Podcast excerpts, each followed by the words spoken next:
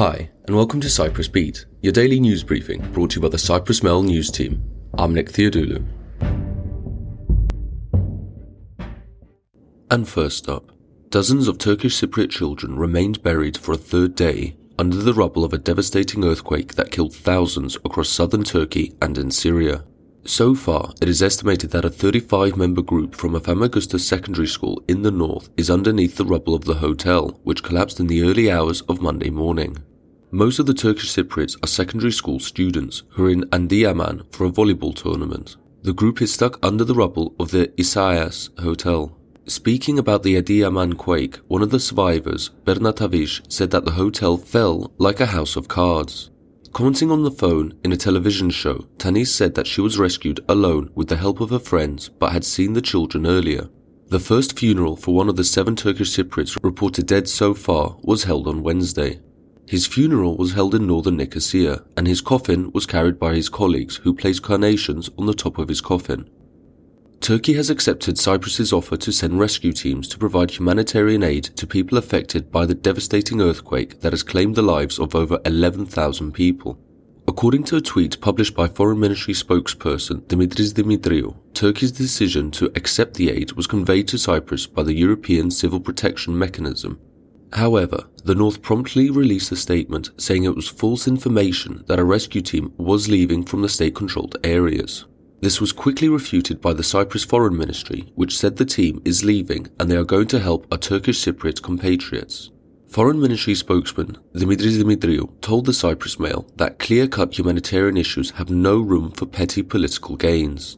Cyprus Airways will also contribute to the relief efforts in the areas affected by the earthquake by making its aircrafts available to governments, NGOs, and organizations for the transport of goods, medicines, rescue teams, and equipment.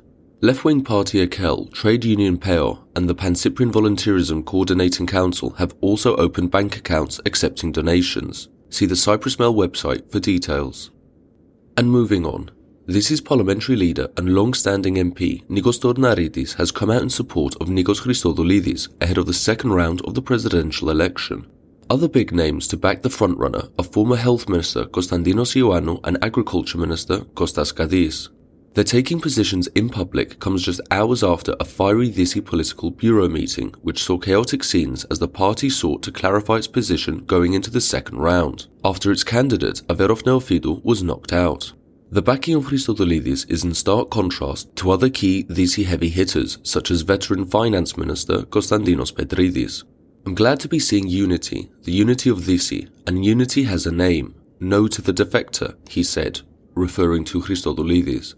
Notably, however, Andreas Mavroyiannis still had a strong backing from key Disy players. Among them are Paphos Mayor Phedonas Phedonos, Katie Clerides, the daughter of party founder Glafcos Clerides, and Foreign Minister Yanis Kasoulides.